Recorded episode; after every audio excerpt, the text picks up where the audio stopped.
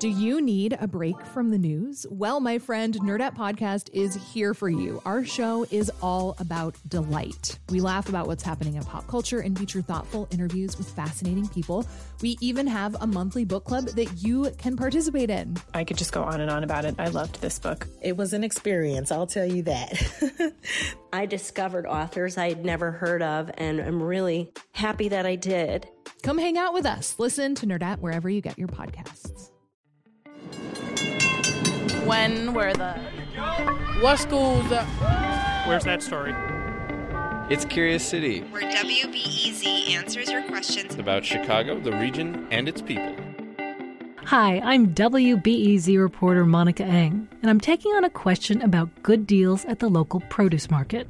The question comes from Chicagoan Kaylin Hall. She loves fruits and vegetables. And I would prefer to buy organic produce, but usually can't always afford it. So she turns to Chicago's local produce markets, where high quality fruit and veg, even organic, can go for amazing prices.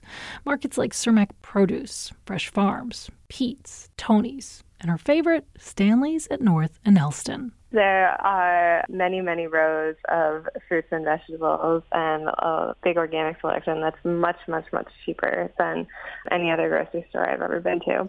But to Kaylin, the selection looks suspiciously like stuff she sees at Whole Foods and Trader Joe's down the street, just a little older and a lot cheaper.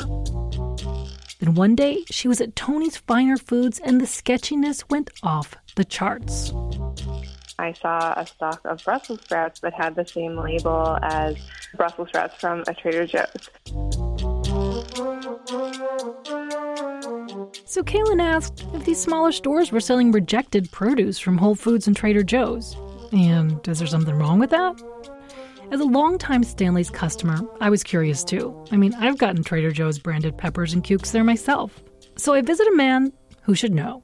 Peter Panagiotaros. I'm a produce buyer at Stanley's Fruit Market. To check my recording equipment, I asked what he had for breakfast. I had plums, pineapple, cantaloupe, cherries, watermelon, apricots. You see, every morning he's at the wholesale market and tastes the stuff he buys. Uh, I did bite into a zucchini. That was breakfast. Phew. Now, about those Brussels sprouts, the ones Kaylin bought back in 2014. So, what happens is Whole Foods, uh, Trader Joe's, or anybody of these major chain stores that have national distribution sometimes order a lot more than they need. So Peter says Kaylin's basically right. Produce from big chains can end up in stores like Stanley's and Tony's, but not in the way she thinks. It's not dumpster diving or theft or anything like that. But it is mysterious. He tells me it happens in a little known corner of the city, among a tight knit group of mostly guys in the wee hours of the morning. I beg Peter to take me there. At first, he says no. The banter would be too salty for me. It could be related to your gender, it could be related to your ethnicity, it could be related to your look, uh, but nothing's personal. I assure him I can take it. So on a recent Wednesday morning, he takes me to Chicago's wholesale produce district in Pilsen, specifically Anthony Marano Company. It's one of the district's biggest wholesale markets, filled with 10 acres of climate controlled produce.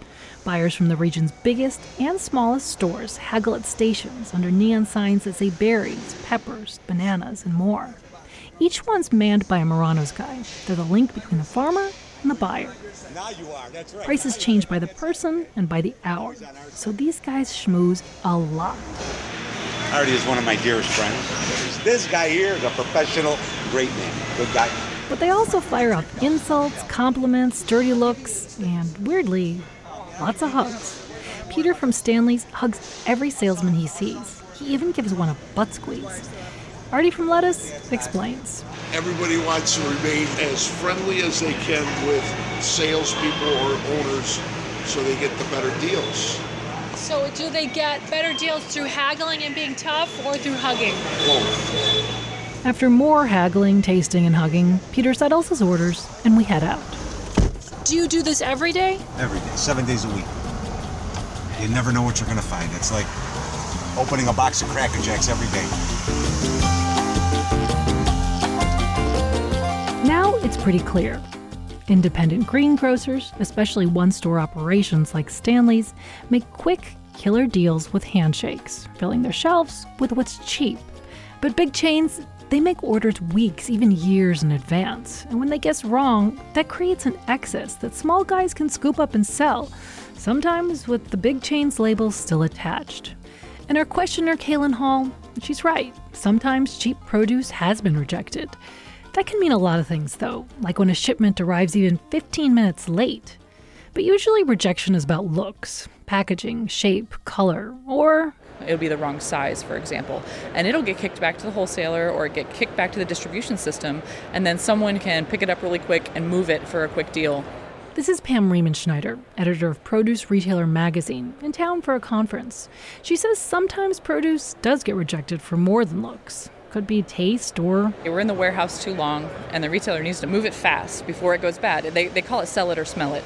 And here's an important point every town has rejection, overstock, spoilage, but not every town has all the Tonys, Pete's, and Stanleys to take advantage. Chicago is a very unique market because there are so many independent operators, and you guys have a thriving and flourishing wholesale market. But where I live in Austin, Texas, for example, we have two major supermarkets, and you're not going to see a whole lot of flexibility and fluctuation in set ad prices. So you guys are lucky. So, remember those Brussels sprouts with the Trader Joe's stickers Kaylin saw at Tony's? As we learned, they probably got there from some sort of rejection. I'm sure some hugging was involved. And Peter says he remembers that 2014 shipment well. Around Thanksgiving, thousands of cases ended up in the wholesale market. What are you going to do with those cases? Just because they got Trader Joe's stickers on them, throw them in the garbage? No, you're going to sell them. The classy move, and sometimes even a contractual provision, is to take the sticker off. But that costs more money and time and does nothing for you. There's nothing wrong with the product. Trader Joe's is probably selling them for a heck of a lot more than Tony's was. And that's what you're looking for. And that's how you get your values. So there it is. Cheap produce, not as sketchy as it might seem. In fact, the process does two important things it brings down the price of healthy food and reduces our food waste. I asked Peter if he had this in mind when he got into the business. No, I didn't, but hey, you know what? I'm happy to be part of it, though. I meet up with question asker Kaylin Hall to tell her everything I've learned and ask how she feels about the cheap produce now. Well, I feel more confident in my purchase, um, but I think it's just an awesome story. Like, I had no idea that there was this whole independent economy that's based on relationships and getting up early in the morning to haggle over food. Um, so I think it just makes my experience at Stanley's even richer.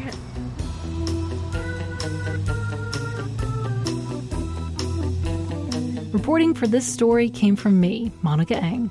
Curious City is supported by the Doris and Howard Conant Fund for Journalism.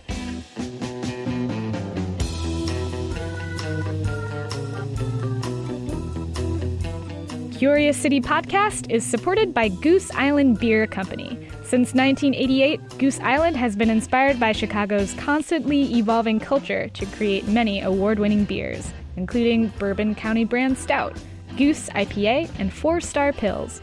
More at gooseisland.com. We don't need to be the only beer you drink, we just want to be the best beer you drink.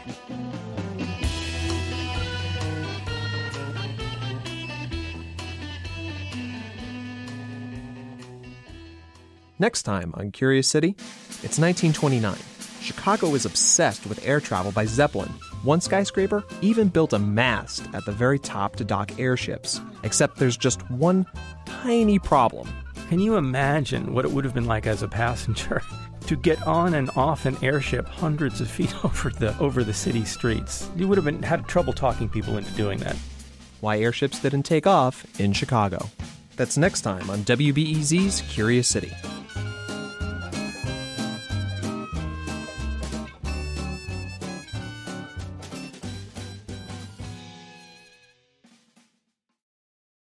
Before we start the show, we here at Curious City want to let you in on a little known fact about WBEZ.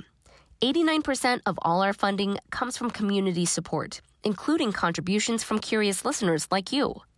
If this program has changed how you see Chicago, please consider supporting this program at wbez.org/curious.